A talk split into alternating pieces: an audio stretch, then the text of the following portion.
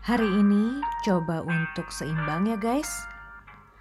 Kalau lagi ngerasa berlimpah, coba untuk bersedekah. Kalau lagi gembira, bagi-bagi berkah sama sekitar. Energi positif yang kita bagikan untuk lingkungan ini bisa menambah percaya diri kita karena Percaya atau tidak, semua yang kita bagikan itu akan kembali pada kita berkali lipat. Semakin banyak kita sebarkan, semakin banyak kita mendapatkan.